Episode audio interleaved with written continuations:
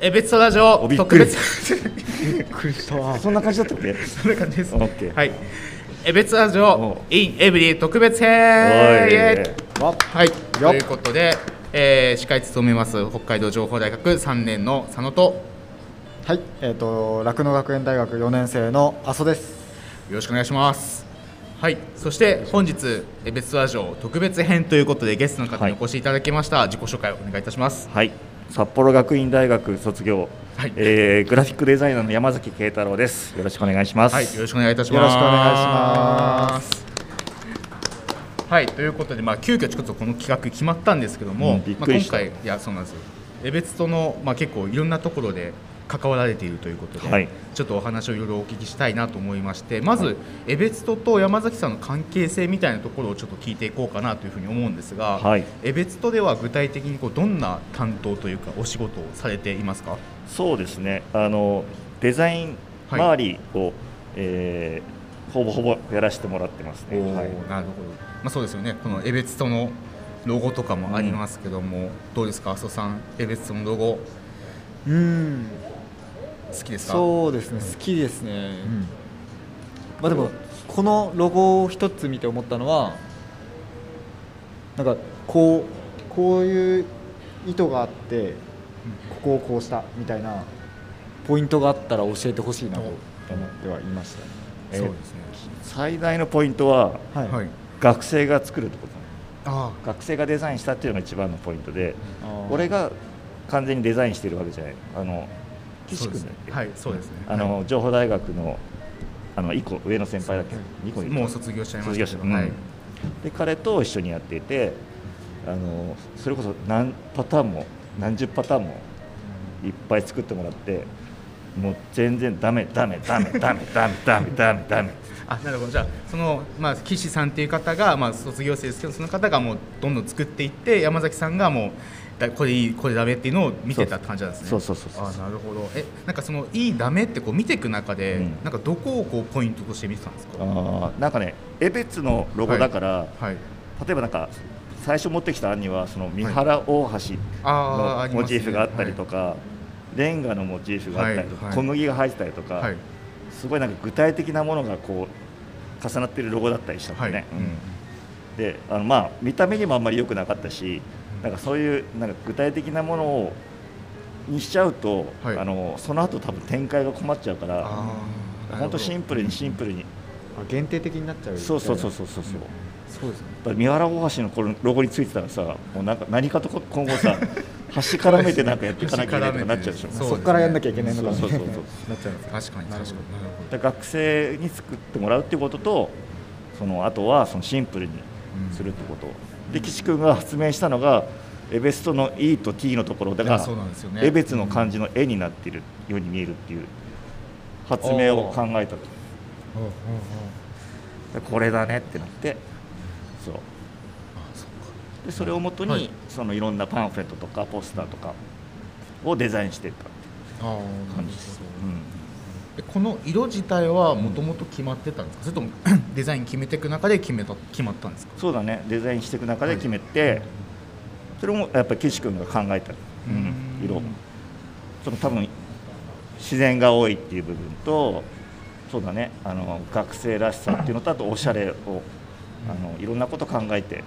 はい、この色に決まりました、ああはいそうなんですね山崎さんから見てこのエベツとの最終的なロゴの形、何点ですか、いやかなりいいと思うよおそうだな87点ぐらいいあってるんじゃない87点えその残りの100点まで届かなかった理由とか何ですかいや100点まずないんじゃないああなるほどどこまで行っても多分ないあしーもうあとデザインははい趣味の世界趣味思考の世界だから、はい阿蘇君がいいと思ってても佐野君が嫌だっていうの絶対どこまで行ってもあるかうらんそうです誰にとっても100点っていうのは多分ないなるほど中87点までって結構じゃあ結構高い方ですねうんと俺は思う、うんありがとうございます、はいまあ、ちょっとエベツとのロゴについて、はいまあ、話していったんですが、まあ、本当にもうどこまでが山崎さんが作っていてどこまでが作ってないかっても正直よく分かってないんですけどうも、ん、うんえっと、このエベツトの、まあ、今回皆さんお配りしてるパンフレットとはいかありますよね、あの紙の、うんうんあのパンフレットとかも山崎さんですか、うんあそそううなんですねあれとかってなんかこう作る時になうんんかこういうふうに作りたいなみたいなイメージがあってそれをもうどんどん形にしていく感じなんですかそれともなんか先ほどロゴの話にあった時にわーってこう大量に作っていってうんうん完成していくものなんですか、そうだねまあそのパンフレットの前はいにポスターを作ったんだよね、あはいうんポスターそうですねこっちに、はい、よく見ますけど、うんそう学校にも、はい、このポスターをまず最初にこの決めてなんだろうなその学生がそのはい江別で自然に楽しんでる風景をそれこそここにいるあそこのはいイケメンに撮ってもらってまああの背の高いイケメンに撮ってもらって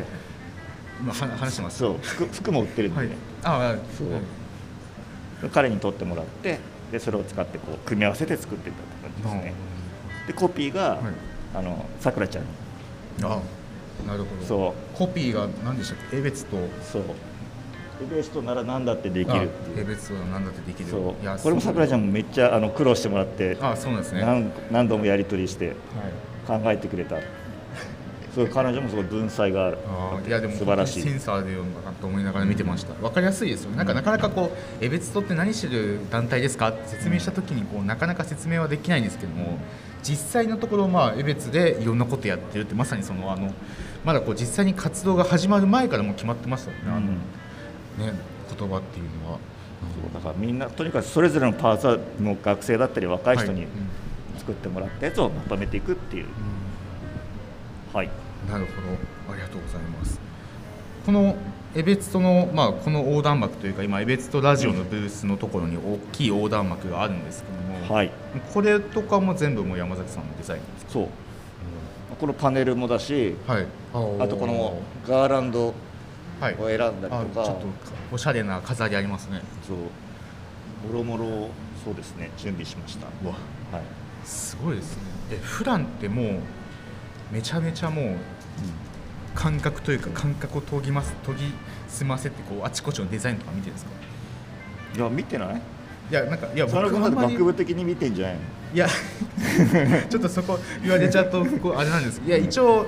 ななんか見やすいデザイン見づらいデザインはまああーなんとなく意識は見たりはしますけど、いやでも実際働かれてる方ってなんかもう仕事になってくるとうんそのレベルがまた違ってくるのかなと思って、まあ、僕は普通に日常生活で見る分にああちょっとこのサイト見づらいなとか。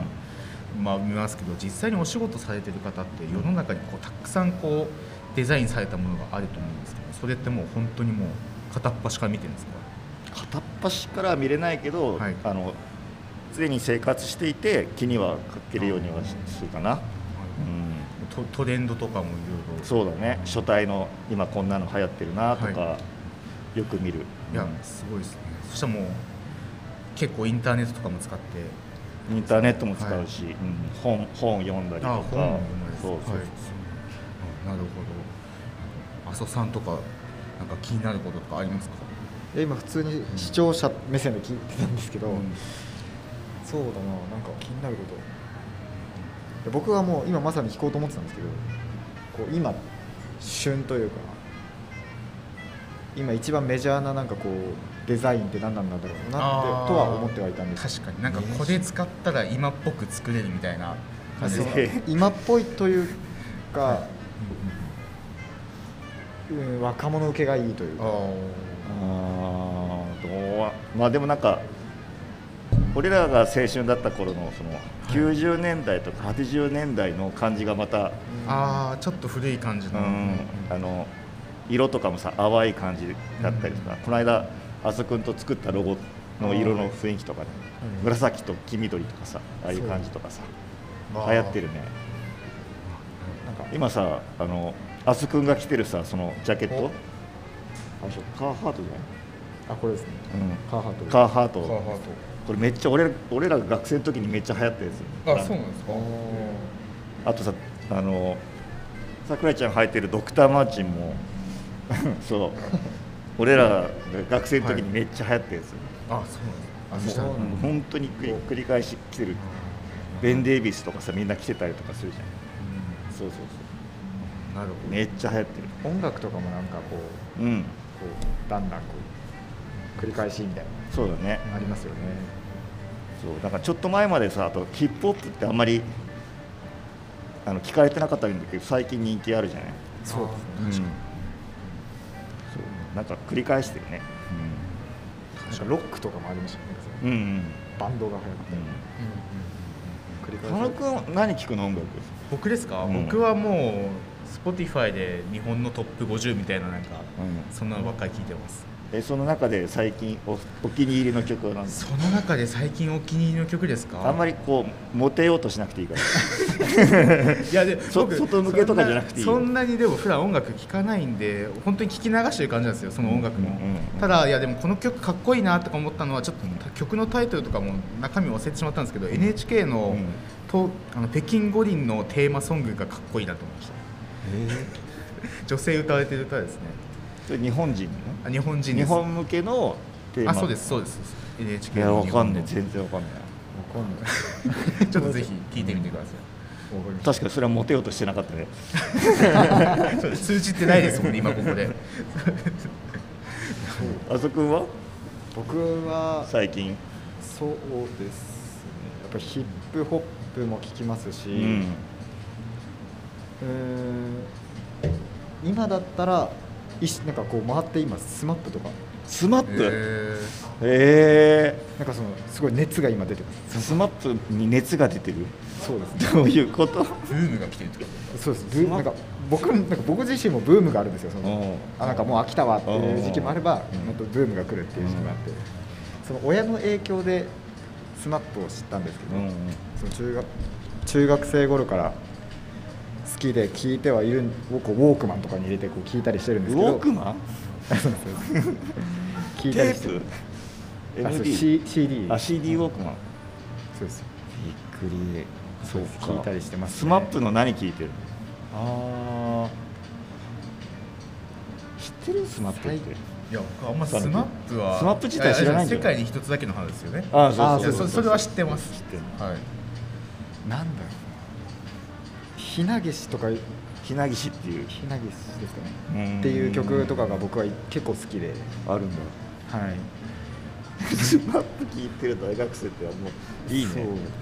なんかなかなかいいねすごいいいんですよねでまた多分な何年後かしたらまた離れる時期が来ると思うからそうそうですね今もえー、俺も一時期なんか昔の歌謡曲ばっかりその、はいあの DJ することがあって、はいバーとかで、かっこいいですねはいその時にあの、まあ、本当はヒップホップをかけたいんだが客層的にヒップホップ聴いてなさそうな人に向けてかけれないでとそこにいたのはたまたま割と年齢が高めの人ばっかりいたからそこに向かって、まあ、演歌までいかないけど昔昔の歌謡曲をかけて、そしたらみんなバーってなるでしょだから一杯おごってるぞとか言われ るしやっぱりででもヒップホップかけたいからその歌謡曲でヒップホップをするっていう、あのラップで歌謡曲はいでスクラッチをして、はいでその、えー、と2枚掛けっていうんだけどさ同じ曲を2つ出してで最初の方をかけてくるくるっと戻してまたこっちかけてっていううん永遠に繰り返すっていうすごいですねそれそれがまあヒップホップだからさあの、へー昔の曲のいいところだけを繰り返して、はいはい再生させてそれにドラムを乗せたのがあのヒップホップのトラへッーあそうなんですそうかえちなみに山崎さん普段どんな音楽聴かれてるんですかク普段普段は割と若い人の曲を聴こうとしてるすごい意識してはい、はい、おそれはどう聴こうと意識してるってことは、うん実際にどんな曲聴いてるんですかいや普通にみんなが聴くようなの聴くしさああなるほなんか流行ってるはやいつ夜遊びとかもああはいあいいですねちゃんと勉強しようと思って聴くそれはもうとあるミュージシャンに言われてはい山さんはそういうあのデザインの仕事をしてるんだからちゃんと若い人のトレンドも分かってなきゃダメだよって怒られて 分かりましたっつって小林コーヒーの人なんだけどさそう慶応場に言われたそうそうなんです それを聞くようになっはいてでも全然ピンとこない正直ピンとこないんだけど、はいみんなあー若い人たちにはピンときてるけど俺は全然ピンとこないことがいっぱいあるんだけどそれでもこう我慢していく聞いていくとなんとなく分かってくる良さがあもし DJ するときにこうフロアの人が若者が多かったらやっぱり若者の曲知ってそそうれそうをそうそう曲流すタイミングを知ってないとこうそうそうできないようにみたいなそうそうそうあー DJ って大変大変ですねその年代に合わせなきゃいけないっていうことですねなるほどありがとうございます、まあ、ちょっと江別との話からこうどんどんここ山崎さんの話にこうどんどんどんどん移行してきたんですけども、はい、そもそも山崎さんは、うんえっと、デザイナーですか DJ ですかデザイナーですデザイナーですかはい、えなぜこうデザイナーにこうなられたんですいい質問ですねかあありがとうございますと札幌学院大学はいに通っていて、 そうですね学院大はもともとデザインのところはあったんですか、ないあないないあですのね社会情報学部って今はないあの、はい割と IT 系の学部があって、うんはいそこに通ってたんだけどあまあ当然あの出来が悪かったので学校にほぼ行かずずっと部室にいて、部室は放送研究会だったけどあはいでそこであの DJ, DJ 部門っていうのがあってえーあすごいそこでそうなんですかずずっと DJ をしてたんだけど はいで卒業できるかどうかは4年生になってもあそこを見たか分かんなくてちょっと余談 で最近知りましたねであのなんとか卒業できるなってそこから就活を始めてで4年生ぐらいから4年生の後半だよねに始めて はいで20社ぐらいいろいろ受けて、はいでそれを受けた会社は大体その Mac パソコンを使っあーて IT 何かを作れうんる、まあ、音楽だったりとかデザインだったりとかまあ印刷がさとかいろんなとこ受けてやっと受かったのが、もう5人ぐらいしかいない会社の印刷屋さんだったの、そうえそこはベンチャーみたいないやいやもうベンチャーもうただもう小規模もうおっさん5人ぐらいいるおっさんとおばさんの5人の会社でえそそこからデザインにうん入っていったってことですか、そうで入っはて仕事してたのがそれがデザイナーだったんでああ俺デザイナーになろうと思って入ってないからじゃあ他にも職種があった当時はうーんとあるよだからこの CM 作ったりとかさ動あー画作ったりとかいろプいろあロるモーション系の会社さんそだっうたんですねたまたま受かったところが印刷屋さんであーそう印刷屋はいでパソコン使ってする仕事がデザインだったんだなよるほど、はいだからグラフィックデザイナーっていう仕事を知らないで入ったおー入ってやってたらグラフィックデザイナーだったすごいですねそこからもう素直にデザイン系の方をずっと突き進んでたって感じなんですそうそうだよそうなんですねえ結構デザイン系慣れてない分野だったと思うんですけど当時は、うんうん結構大変じゃなかったですかうーん大変だけど、はいあのーまあ、仮に俺がデザイン学校出てても出てなくても、はいはい多分一緒だったと思う今考えるとはい、えそれは何でですか、でもね多分ね、はい、使えないんだ よね正そうい直うこ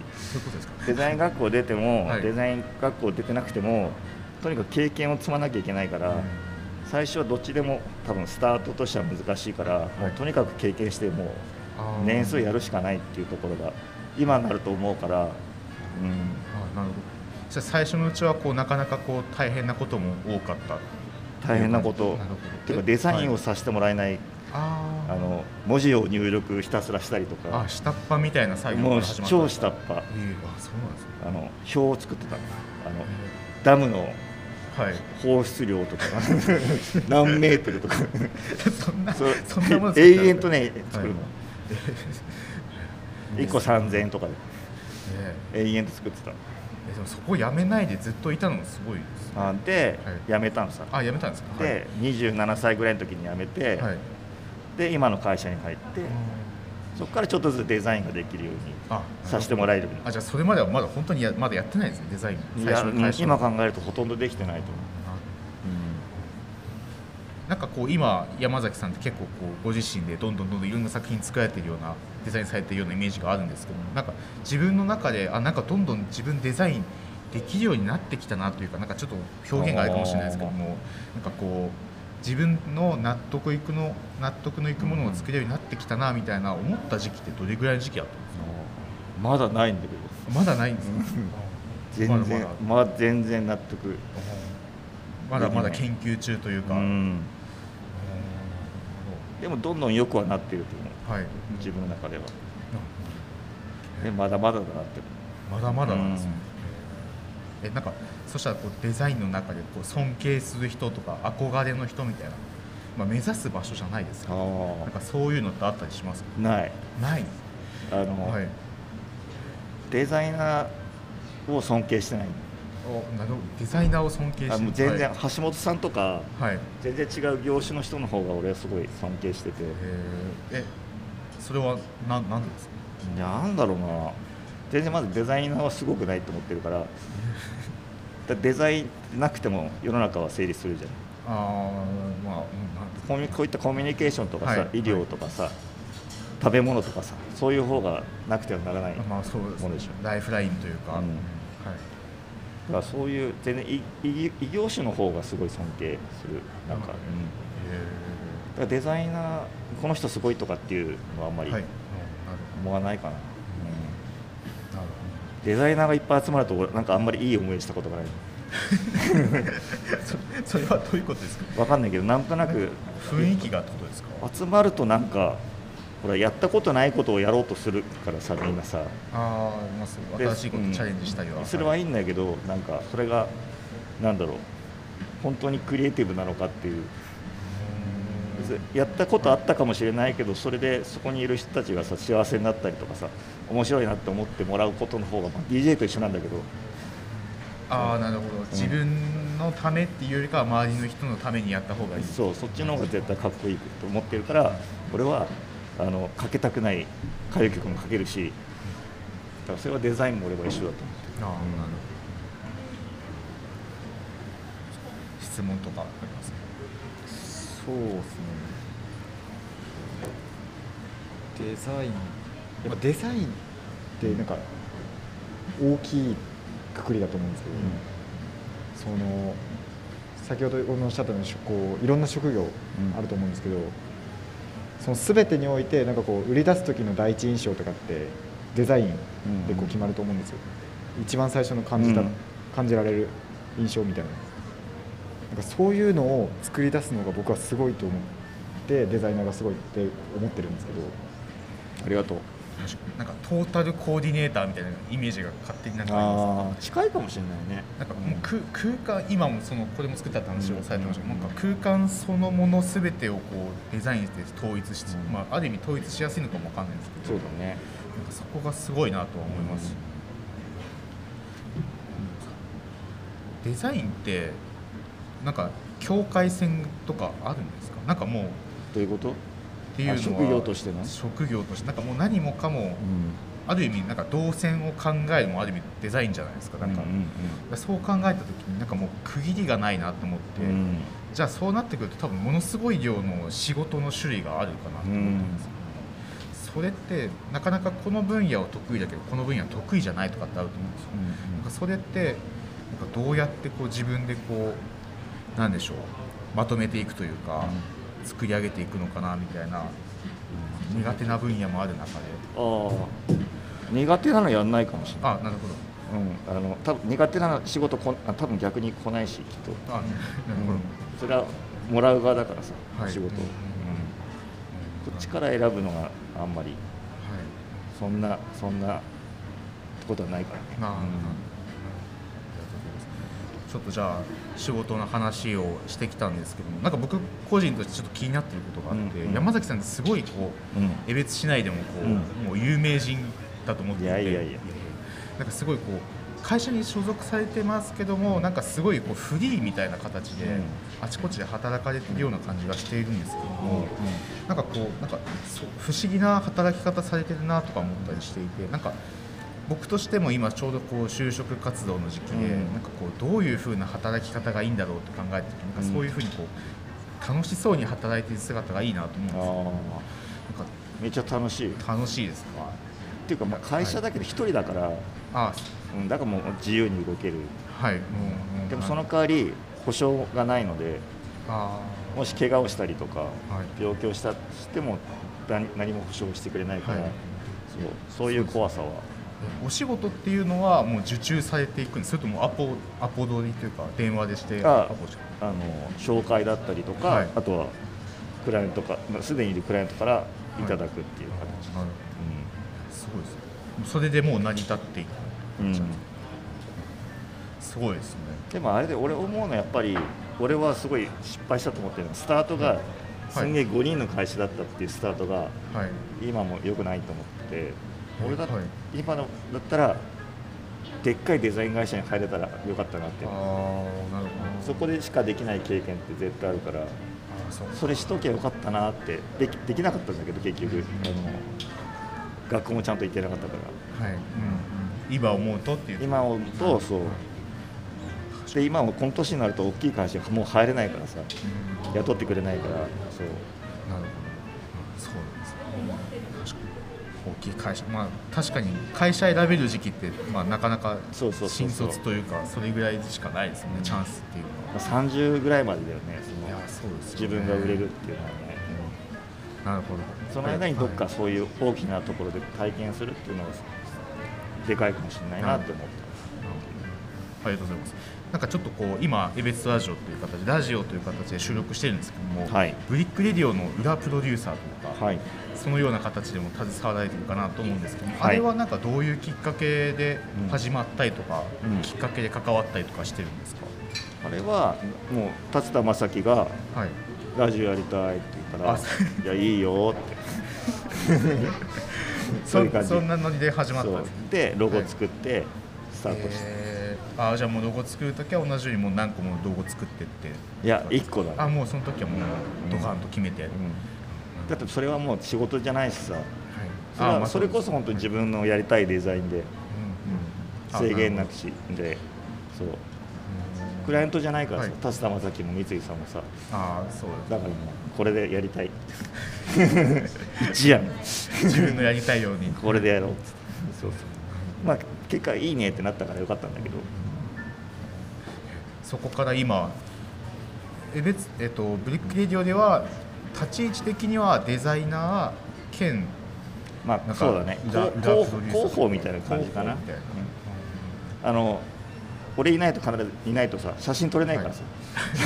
そうですね最後のサムネイル自撮りとかしなきゃいけなくなっちゃいますよねパそーソうそうそうそうナリティであーなるあの写真撮るの結構楽しいんだよねほどあーあ確かに毎回なんか何かしら、何かしらポーズしてますもんね、いろ んな佐野君の時めっちゃ面白かったよね道路で撮ったやつですよあねのああののビートルズみたくね、はいそう横断歩道で撮るっていうそう車来ないうちにさっと行って 撮りましたねえちょっとそそこでちょっと思ったんですけどそのブリックエディオも僕も出させていただいてたんですけども、うんあれってななんで僕たちに声なんか今思うとものすごいこうブリックエディオさんってすっごい方ばっかり出てるじゃないですか、うんうんなんであの早い段階でん僕たち、僕に声をかけてくださったのかなみいたいやなもう完全に面白いなと思ったんだよ なんだこいつらと思って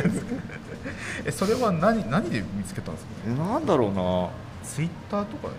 ななのかななんかす僕も最初そのブリックレディオさんのことはまだそのしょ放送回数も少なかった時期なので、あんまりこう情報も知らなくて、でしかもこう連絡があの情報大学の安田先生を通じてきたんですよねなのでなんかこういう人たちがいてこういう人たちがラジオを一緒に取りたがってるみたいなうん話で。あのあの日のことは忘れないです ね、2人で、まあ、八大学と一緒に出たんですけども、うん2人で出たんですけど、2人でずっとんネットでこうブリック・レディオとか、あのセカンドプロジェクトとかいろいろ調べて、何者なんだろうみたい な調べてた、そんな、なんか懐かしい思い出がありますそうだねなんか今後こんなことやっていきたいなとかうんうんあったりするんですか、展開というか展望そとれいうかは俺ラジオかあラジオじゃなくてブリックレディオもねあじゃあ両方ありますかブリックレディはとりあえず1回はい100回であ1は回い終了しようと思ってて、その後は気が向いた時にあそんな感じなんです、やろうかなって思ってはいなかなか平日の、ね、昼間とかにこの3人集まると結構大変でへ毎ー週まあそうですよね、うん働かれてたりとか家庭のそうそう要そうそ素うがあったりとかしますもんねそれ1回ちょっと2年間頑張ったから1回お休みしてあもう2年間経ったんですね100回だからねあ100週だよ100週あそうですねそっかそっか毎週あそっかそうそうそうえそしたらじゃあ山崎さん個人として今後こうこういうふうなことやっていきたいとか展開とかってもしあればああなんだろうなあれをなんかはい江別にいるはい俺の先輩のデザイナーはいい何人かいるんだけど、はい一人はすごいあの70歳代の方、結構グラフィックデザイナナーの方と、あともう一人あの60代の方がいて、はいで今俺が40代で